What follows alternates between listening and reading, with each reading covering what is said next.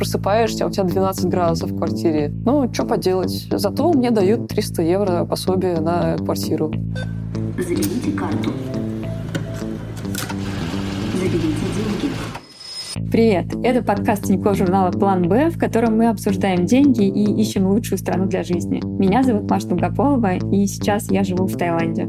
А я Илья Иноземцев, и я живу в Великобритании. Почему это звучит, как будто мы на собрании анонимных иммигрантов каких-то? В любом случае, это уже четвертый сезон нашего подкаста. Теперь мы выходим и в аудио, и в видео. В аудио мы разбираем, насколько комфортно жить в той или иной стране, а в видео мы разговариваем с одним героем и рассказываем историю миграции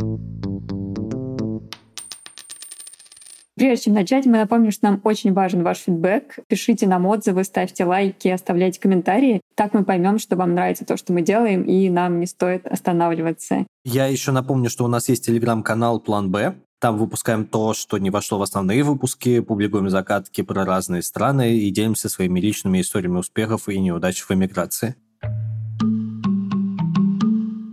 Мы сегодня говорим со скульптором драконов Татьяной Мерзликиной, которая переехала во Францию по паспорту таланта. Тань, привет. Здрасте. Расскажи для тех, кто тебя не знает, чем ты занимаешься и что вот это вот вообще значит скульптор драконов в описании твоих социальных сетей? Я делаю фигурки. Соответственно, обычно, когда говоришь скульптор, люди представляют себе какие-то глобальные монументы, портрет Ленина, еще что-то. Но нет, я делаю достаточно маленькие фигурки, которые в основном могут поместиться на ладошку. Потом я их раскрашиваю и продаю по всему миру. Я этим занимаюсь уже где-то 8-10 лет. Был ли у тебя шорт-лист стран? Или ты сразу поняла, что это Франция? И были ли у тебя, может быть, критерии? Вот что ты хотела, чтобы было вот в той стране, куда ты переедешь? Великобритания для меня, например, оказалась слишком скучной. Простите, Илья, но это для меня большой скучный остров. Поговорим об этом еще. Я там смотрела на Австрию, смотрела на Германию. То есть, да, у меня был какой-то выбор. Я думала там, может быть, попробовать в Австрию, но мне она показалась как бы слишком дорогой. все таки я художник, художник должен быть голодным, все такое. Мне казалось, я не на уровне Австрии зарабатываю, но по Франции как бы я еще могу по доходам потянуть. Франция, в принципе, как бы она социалистическая страна, она помогает, несмотря на то, что у меня тут просто просто вид на жительство, я могу получать пособия какие-то. В тот момент очень сильно было политически обсуждаемо энергетический кризис по всему миру. И я думала, если что, там, например, Германия, она все сидит на угле, а Франция, у нее есть атомные электростанции, и в случае большого энергетического кризиса в теории она более-менее будет выживать в этом всем. Ну и, соответственно, Франция мне еще нравится по природе, насколько она, в принципе, разнообразна здесь. Ну и все-таки страна художников. Но вот мы сталкиваемся с тем, что обычно люди переезжают в столицы государств, когда переезжают. Почему ты выбрала Гренобль? Ну, с Греноблем вообще было очень забавно. Я под москвич, вот, я замкадыш, я всю жизнь, свою жизнь жила рядом с Москвой, и мне на самом деле не очень симпатизируют очень большие города, очень большая загруженность, очень много машин, людей, вот это все слишком меня истощает скорее, чем насыщает. Я хочу город, где-нибудь там на 100 тысяч человек, желательно с транспортными хорошими путями, автобусы, поезда, все дела, с Икеей, если получится. Мне нужна почта, потому что я отправляю посылки по миру своим заказчикам. Следовательно, как я это сделала? Я открыла Google Maps, выбрала вид со спутника, и я искала самую большую плотность леса на карте. Посмотрела такая, хм, вот тут что-то такое очень большое зеленое. Да, смотрите, тут есть Гренобль. Я поеду сюда. И, на удивление, этот город совершенно оказался у меня по душе. Я в Гренобле уже чуть больше года. Якобы приехала сюда без каких-либо ожиданий. Я искала по плотности леса, и я приезжаю такая, о, пипец, тут горы, круто. Меня очень сильно удивил город с точки зрения подхода к экологии, потому что сам город находится в горах, в итоге у него получается чаша. Летом здесь все застревает, все парниковые газы от машин. И в десятых годах город решил полностью стать экологичным, пересесть на велосипеды. И, в принципе, тут, когда ты сидишь на велосипеде, ты чувствуешь больше привилегию, чем водители машин. То есть водители машин, они постоянно стоят на светофорах, они все медленные, а ты на велосипеде просто как король разъезжаешь. Очень быстро можно передвигаться по всему городу, и это очень классно. Мы знаем, что ты получила визу таланта и хочется понять чуть больше про специфику этой визы во Франции, что тебе нужно было сдавать, какие документы, чем это, может быть, отличается от других виз. Мне надо было доказать, как написано у них сайте, свою творческую деятельность. Что они под этим подразумевают, вообще непонятно. Соответственно, самой надо было придумывать. Я сделала презентацию о том, что вот я такая-то, Мерзликина Татьяна, я хочу во Францию, хочу здесь организовать мастер-классы, хочу выучить французский язык, мне нравится культура, документы, что у меня есть какой-то доход, что вот я продаю по миру, рекомендательные письма от своих коллег, от своих подписчиков. У меня же большая фан-база, следовательно, там есть еще французские подписчики. я спросила у них, могут ли мне написать письма в мою поддержку. И 22 человека взяло, прям написало очень милые письма о том, что вот мы знаем Мерзликина Татьяна, мы очень любим дракончиков, может она, пожалуйста, переехать к нам. 22 письма я приложила к своему досье тоже. И у меня было 5 рекомендательных писем от моих коллег, которые работают плюс-минус в такой же сфере, что и я. Три от французских коллег и два от американских. А сколько ты готовила, получается? Самый долгий период был сбор документов. Это, наверное, заняло у меня где-то месяц. Потом еще где-то тоже около месяца заняло то, чтобы выловить запись в визовый центр, потому что, естественно, сейчас очень урезанное количество сотрудников во всех всех визовых центрах. Это буквально четыре окошка. Очень сложно поймать запись. То есть их там буквально выбрасывают. Непонятно когда. Ты сидишь на сайте, постоянно жмешь F5, F5, F5, F5. То есть две недели я провела так, что просто просто заходишь на сайт консульства и постоянно такой F5, а если сегодня, а если сегодня. Заходишь на форум Винского, и там люди делятся, сегодня записи нет, сегодня я поймал, это все вот это вот. И в итоге я даже ездила в Питер, чтобы подать свою заявку вместо Москвы, потому что в Москве было просто невозможно поймать запись. То есть, если брать полный промежуток, то, наверное, это два месяца. Соответственно, мне вклеили саму визу на въезд только на три месяца. Э, и за эти три месяца ты должен въехать и подать снова документы в местную префектуру, которая уже подтвердит все полностью и выдаст тебе непосредственно пластиковую карточку твоего вид на жительство. В принципе, ее выдают обычно 4 года. В моем случае тоже выдали на 4. Давай поговорим о том, сколько стоит получить такую визу. Я изучила статистику и обнаружила, что в целом вот эти визы талантов можно получить в нескольких странах, и самые известные из них — это США и Великобритания. И вот, например, в США такие визы получили 450 россиян, а в Великобритании чуть меньше 400. И вот про Францию такой информации нет. При этом есть вот этот рынок помогаторов, когда как раз какие-то специально обученные люди помогают такие визы получать. И насколько я знаю опыт Ильи, он плюнул и решил, что он не будет ничем этим пользоваться, сделать все сам. Интересно понять, как это во Франции. Пользовалась ли ты чьими-то услугами или сделала все сама? Я состояла в нескольких телеграм-каналах русскоязычных людей по Франции. Там можно было наблюдать, некоторые говорили, что вот, мы подали документы, нам отказали, а надо ли вообще кому-то обращаться. И, в принципе, все сводились к мнению, что вот эти юристы, в основном они просто сами нифига не знают, но вот тут можно бабла срубить, а если у человека хороший кейс, хорошо ему дадут. А если плохой кейс, мы просто возьмем деньги, но мы же не даем никакой гарантии, что у него это все получится. Поэтому, мне кажется, любой человек в силах сам собрать, любой человек в силах зайти в те же телеграм-каналы и спросить, что нужно. Ну а если у человека прям действительно дофига денег, ему лениво, и он хочет сохранить времени, он готов заплатить 2 миллиона просто, чтобы сохранить это время, ну, хорошо. Я же писала свой кейс по паспорту таланта и отдала его в свободный доступ. То есть я просто дала ссылку, и люди сами могли почитать, что я сделала. И я иногда так думаю, блин, а сколько людей, наверное, там на этом нажилось, там, я могла бы тоже бабло рубить, кто-то там просто почитал такой, ага, нужны вот эти документы, вот эти, и мы просто там теперь сейчас это кого-нибудь проконсультируем за десяточку. У меня похожая, на самом деле, такая история, потому что я спрашивал, ну, как бы агентство, они выставляли сумму, которая 5000 фунтов, причем я несколько агентств обратился, и они сказали, ну, это рыночная цена. Ну, вот мы не можем меньше, потому что наши конкуренты столько же меньше. И я такой подумал, ну, это типа 5000 фунтов, это полмиллиона рублей на тот момент. На то, что это будет как бы с не стопроцентной вероятностью как-то все сделано, и все равно вот я сколько спрашиваю там людей, которые работают с агентствами и так называемыми вот этими помогаторами, они все равно говорят, что очень много работы им самим приходится делать. И поэтому я как раз это наслушался и подумал, что ну, я могу сэкономить деньги, и, там, ну даже если зафейлю и не получу визу, ну, по крайней мере, там деньги, значит, какие-то сэкономлю. У меня все равно были расходы же на визу. Во-первых, там была пошлина. Во-вторых, я еще по условиям вот этой визы оплачивал страховые взносы, по-моему, 4000 фунтов, то есть это около 400 тысяч рублей на период пятилетний. Хочется понять про расходы, которые у тебя были. У французов все четко. Вы приезжаете, пластик вам обойдется в 225 евро. Очень забавно, что на этот пластик ты идешь в табачный магазин, покупаешь штамп для какой-то такой процедуры ВНЖ, вид на жительство, а ты заходишь в табачный магазин, где там журнальчики продают табак и все вот это, и тебе просто дают чек, с которым ты получаешь уже непосредственно пластик. Ну, то есть общие расходы — это 300 евро, где-то так. Раз уж мы зашли на территорию денег, давай продолжим про это говорить. Ты довольно активно ведешь соцсети, и недавно я читала в твоем телеграм-канале такой манифест на тему переезда и жизни в эмиграции. И вот один из пунктов там как раз про деньги на переезд. И ты пишешь, что нужно иметь как минимум 10 тысяч евро, чтобы переезд прошел как-то ну, комфортно. Откуда взялась эта цифра?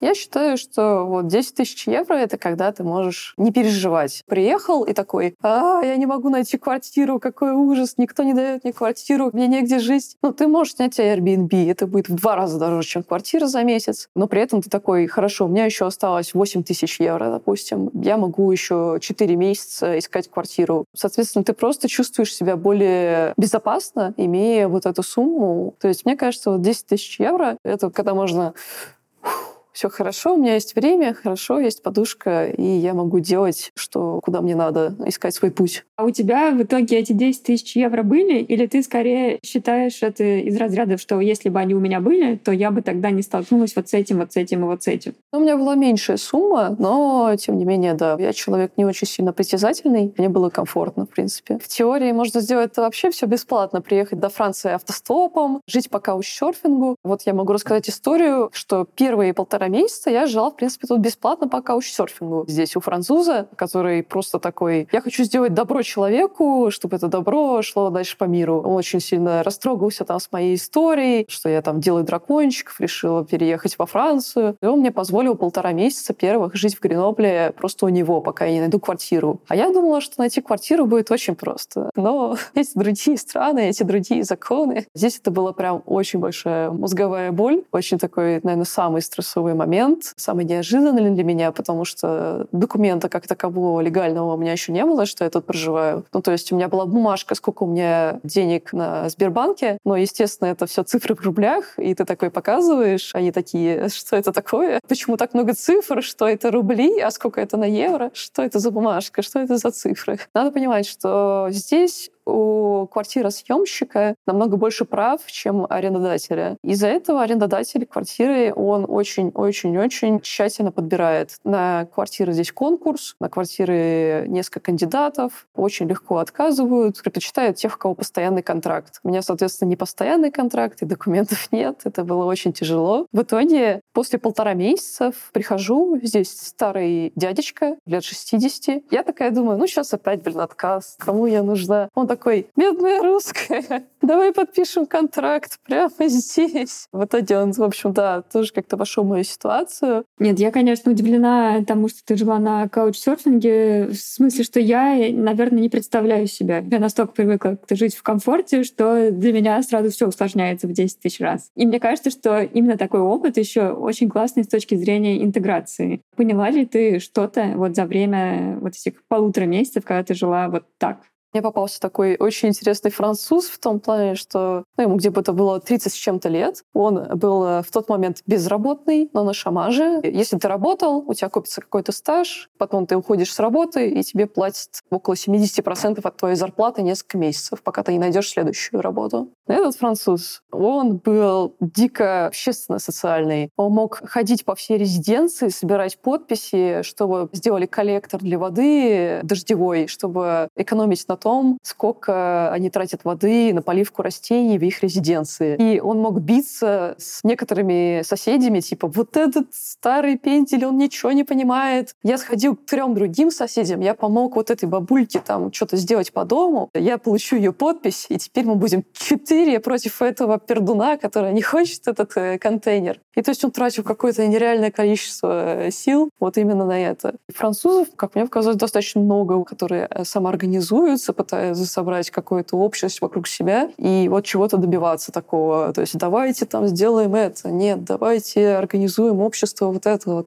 Они живут спокойно, хорошо, до 70 лет. Мы даже обсуждали, как же так, французы там не соблюдают дедлайны, медленные, еще что-то. Я общалась со своими друзьями-французами, типа, для нас работа — это работа. Мы не соблюдаем дедлайны, но значит, нам поставили такие сроки, которые невыполнимы. У нас обед, у нас обед. Нам пофигу на то, что у нас что-то горят сроки. У меня 12 часов, я иду, попиваю кофеек, у меня полтора-два часа, я буду наслаждаться кофейком, круассаном, общением с коллегами и спокойно проводить свою жизнь. Вот на расслабончике все прекрасно, обед, семья. Мне одна картина прям очень сильно понравилась. Речка, конец рабочего дня, отец с доченькой, отец играет на балалайке, доченька что-то там пряшет, в речке играет. Идеальная картина расслабления.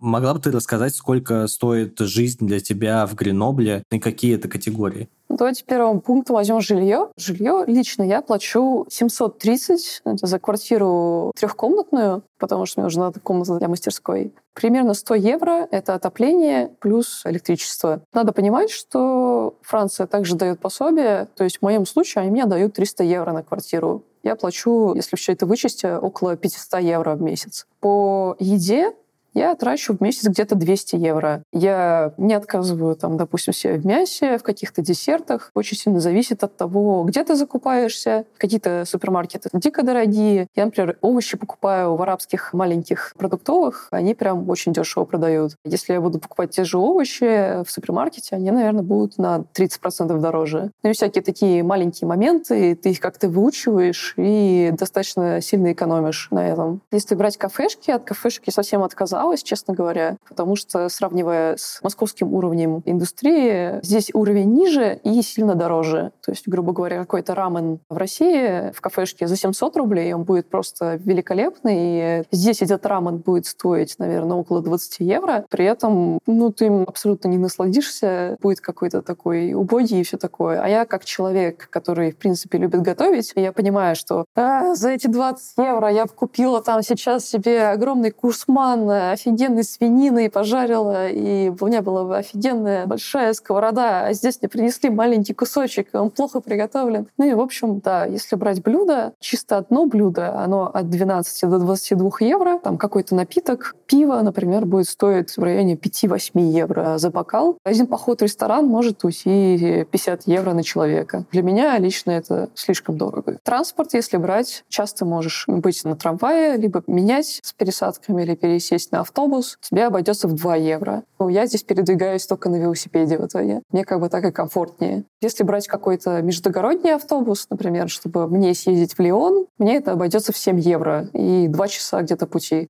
поезд до Лиона от меня обойдется что-то в районе 30 евро. Но при этом поезд из Лиона в Париж обойдется скоростной в 19 евро иногда. То есть вот эта логика иногда абсолютно непонятна. И, в общем, да, с транспортом тут специфично. Очень много хорошего секонд-хенда. Зачастую я покупаю, честно говоря, просто через вторые руки. То есть там какие-нибудь очень хорошие джинсы за 10 евро, какая-нибудь очень классная рубашка. Один раз купила офигенную рубашку, офигенные бриджи, и мне это обошлось всего лишь 4 евро. Но если пойдешь прям в магазин какой-то, будет стоить там по 40 евро, наверное, какие-нибудь джинсы. Например, все очень любят декатлон. Все одеваются в Гренобле достаточно просто. В принципе, спортивный город. Классические там, цены декатлона, типа там 50 евро за обувь. Ну и того у меня без экстра трат, из разряда там купить какой-то новый девайс или там съездить куда-то отдохнуть за границу, то 1200 евро где-то в месяц.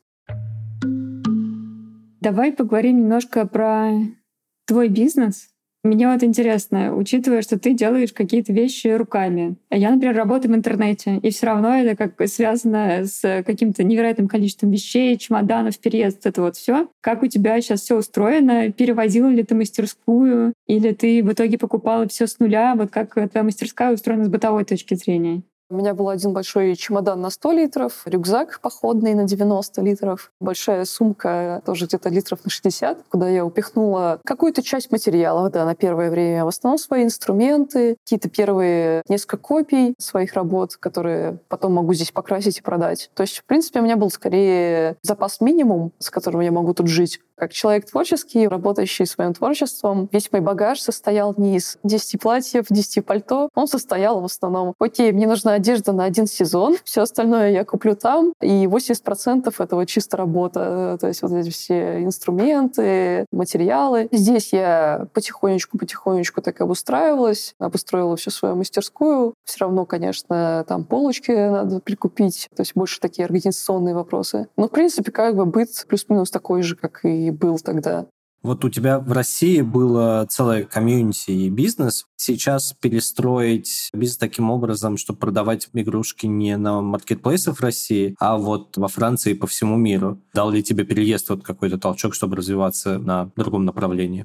Из России было очень удобно продавать. У нас на самом деле была отличная почта. Даже в США сейчас э, мои коллеги в России, они пишут, что посылка доходит за 14 дней, за 10. То есть наша почта, она просто прекрасно на самом деле работает, хоть ее очень сильно ругают. А здесь почта, она сильно дороже. То, что мне стоило 100 грамм отправить в Россию, оно стоило мне евро 8-10. Здесь оно будет стоить 35 в США. Так как у меня много покупателей в США, для меня это было достаточно критично. И то есть приходится менять как-то свой товар, чтобы 35 евро доставка для них звучала не так страшно, но все равно как бы это вот приходится перестраивать. А как ты меняешь свой товар? Естественно, человеку тяжело купить кулончик за 50 евро и заплатить доставку 35 евро. Поэтому можно сделать какую-то более большую вещь, которая будет стоить, не знаю, 200 евро, ну и тогда человеку проще расстаться с 35 евро. Возникает вопрос, что за 200 евро ее сложнее продать. Другой выход я нашла, что здесь можно, в принципе, отправлять посылки дешевле дешевле, в США за 6 евро, но условие, что она должна умещаться в 3 сантиметра в высоту. Следовательно, какие-то мои фигурки стали очень разобранными. То есть я их отправляю в деталях, а люди их уже собирают у себя в США на клей. Ну вот приходится вот так выкручиваться.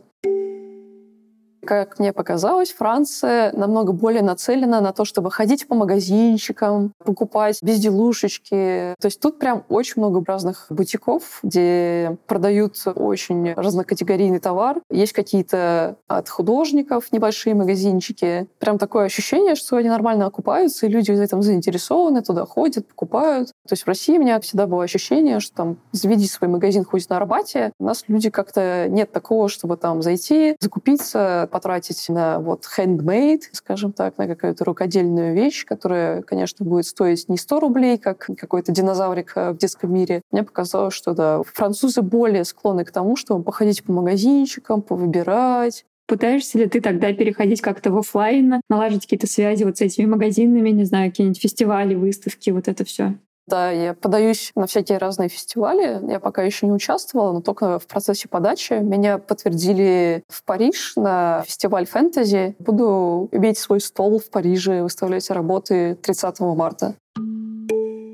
Мы тут, наверное, можем перейти уже к нашему финальному блоку и поговорить чуть больше вообще про адаптацию и какие-то дальнейшие планы. Еще одна из частей твоего манифеста, она про социофобию, про то, что как бы социофобия в эмиграции — это смерть. Расскажи, как ты интегрируешься в жизнь 140-тысячного города. Удалось ли тебе найти уже какое-то свое комьюнити? Ты общаешься с переехавшими из России или в целом? Или, может быть, у тебя есть какие-то уже знакомые французы?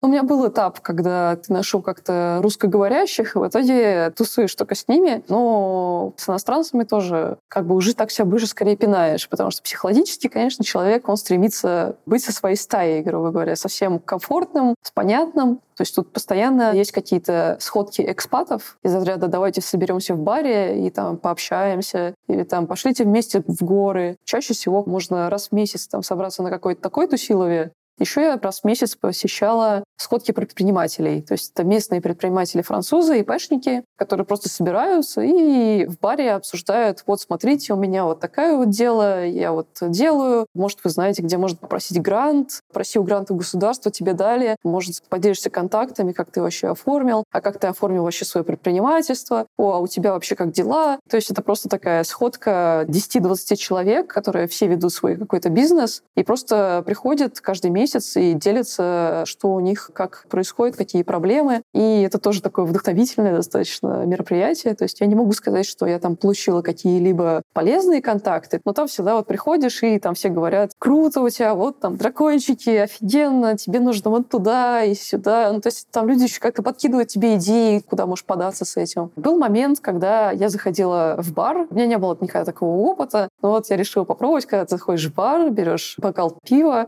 и такой «Bonjour, vous parlez anglais?» И зачастую люди такие «Oui, oui, je parle anglais». В принципе, как бы шли с тобой на контакт, и какие-то тоже контакты у меня с этого завязывались. Ну, это было забавно тоже. Я хотел как раз спросить про язык. Много ли людей говорят на английском на самом деле, и остаешься ли ты понятой? Мне здесь очень сильно повезло в том плане, что это интернациональный город Гренобль. Из-за того, что тут очень много всяких приезжих студентов и тому подобного, здесь достаточно все привыкли, что на английском часто кто-то что-то спрашивает. Все равно, конечно, бывают случаи по всяким бюрократическим вопросам, да, ты заходишь в префектуру, зачастую сотрудники не знают английского, тебе приходится через Google переводчик все выяснять. Квартиру, да, было сложнее найти, потому что, опять же, к себе как-то меньше доверия, что ты иностранец, с переводчиком сложнее наладить контакт с арендодателем. Но это грустно не иметь все-таки языка урезает очень много возможностей, сложнее выстраивать контакт с людьми. Я как-то более-менее выкручиваюсь, опять же, имея какую-то там уверенность в себе, так как я милая маленькая девочка, это тоже мне предоставляет какие-то возможности. Если ты какой-то там бородатый, страшный мужик и ходишь и такой, вы по-английски, то, конечно, наверное, будет ему сложнее. Но я, конечно, учу, я хочу учить французский. Я завела себе французского бойфренда для успеха. И в планах у меня все-таки получить разговорный французский, чтобы, опять же, легче здесь жить. А к чему тебе сложнее всего было привыкнуть? У меня ни разу не было ощущения, то, что я тут чужая какая-то. Ни разу такого не было. Как-то меня город принял, люди приняли, и когда у меня была какая-то проблема, я просто в ней входила в общество, и она решалась. Да, здесь у тебя отопление не 22 градуса, а ты себе выставил, оно, допустим, 16. Она, значит, ты его вообще выключаешь, просыпаешься, а у тебя 12 градусов в квартире. Мне как бы нормально я все равно как-то не верю, что нету как-то ни одной вещи, которая там тебя взбесила в какой-то момент, вот, или очень сильно удивила. Какая-нибудь, я не знаю, там digital отсталость, что ничего нельзя сделать через интернет, у них нет какого-то единого портала госуслуг, у них все разбросано по каким-то сайтам, налогам вообще много сайтов, то есть там, не знаю, три разных. То есть там, чтобы создать свое микропредприятие, мне пришлось там зайти на один сайт, подать там документы, потом с этого сайта перейти на второй сайт. То есть совершенно какие-то вне зависящие друг друга структуры, и это немножечко подбешивало. Доставка, возможно, не так быстро работает, то есть что-то надо заказывать очень заранее. Возможно, французы более просто также относятся, и там, допустим, доставщик пиццы не будет приносить тебе пиццу на четвертый этаж по лестнице, и, в принципе, не будет тебе приносить пиццу вообще заходить в твой подъезд. То есть ты обязан сам спуститься и забрать пиццу. Может, для кого-то это будет очень сильно бесить, но я такая, ну ладно, что, мне тут так принято. Для меня это не какие-то такие огромные страхи, ужасы. Для меня была проблема найти хороший чай. У них тут все чайная пыль какая-то, то есть очень плохое, ничего нормального нет чайного во Франции. Но я в итоге просто заказала у китайцев на eBay себе чай, который хочу. Ну, может быть неприятно, что налоги больше, да, что там, грубо говоря, в России как ИПшник ты платишь там 6%, здесь я чисто вот продавая свои товары плачу 13, а если я буду продавать услуги, то уже 22. Ну, что поделать. Зато мне дают 300 евро пособие на квартиру ты сейчас получила уже опыт э, жизни во Франции. Кому бы ты сюда вот посоветовал переезжать? Ну, я бы посоветовала сюда переехать людям, которые вот хотят размеренной жизни, которые не гонятся за деньгами, деньгами, деньгами. Это больше про Америку. Ну, это скорее для людей, которые просто достаточно относятся. То есть французы, вот ты сел, ты укусил свой круассан, ты медленно жуешь, ты смотришь в окно, взял чашечку своего кофейку, эспрессо, отпил, поставил обратно. И вот за эти все твои действия, пока ты их сделал, прошло минут 30. Вот это французы. типа, ты все делаешь очень медленно, размеренно. Если тебя это не бесит, потому что некоторых людей это очень бесит. Типа, какого черта они такие медленные, какого черта там это все, у меня и доставка не день в день, то это людям подойдет. Меня вот такой лад устраивает, мне здесь хорошо в этом плане. Расскажи про свои дальнейшие планы. Хочешь ли ты вообще остаться во Франции надолго не знаю, может быть, навсегда, если вообще уместно такими категориями сейчас рассуждать? Сейчас я нацеливаюсь, да, скорее всего, на гражданство. Надо выучить язык. Будет это Гренобль или нет, не знаю. Сейчас он меня устраивает. Сейчас как бы тут есть все, что мне нужно. Мне здесь хорошо, у меня есть друзья, сам город прекрасен, горы, Альпы, прекрасный сыр, прекрасные люди, социализм, ура. О чем ты мечтаешь? Есть ли ты какая-то картинка, которую ты себе рисуешь, вот когда вот есть твоя жизнь сложится, вот идеально, как бы ты ее представляла? Ну, наверное, какой-то прекрасный домик в горах, но не очень далеко от цивилизации, допустим, 20 минут на машине. Соответственно, тогда еще мне нужны права на машину, иначе будет грустно. Какой-нибудь приятный питомец, да, собака, мечтаю о собаке. Хорошие успехи со своим творчеством, чтобы вот прям что-то сделал, что тебе нравится, как тебе хочется, и это сразу продалось за 5 тысяч. Одна скульптура в месяц продал за 5 тысяч, и тебе прекрасно. Это было бы отлично. Ну и также все прекрасные люди вокруг, не болеть, просто наслаждаться прекрасной выпечкой, сырами. Как-то так. Ну что же, мне кажется, это великолепные мечты. Желаем тебе, чтобы у тебя все сбылось. Спасибо большое. Да, спасибо тебе большое за твой рассказ. Вот было очень интересно. Еще раз скажем, что оставляем в описании к нашему выпуску Танин гайд. Пользуйтесь им. И мне кажется, что Таня движется к тому, чтобы собирать комьюнити в Гренобле. Для всех переехавших присоединяйтесь. Это был подкаст «План Б». Подписывайтесь на наш канал, подписывайтесь на все социальные сети Тани, которые мы тоже оставим. Оставляйте комментарии. Всем пока. Пока.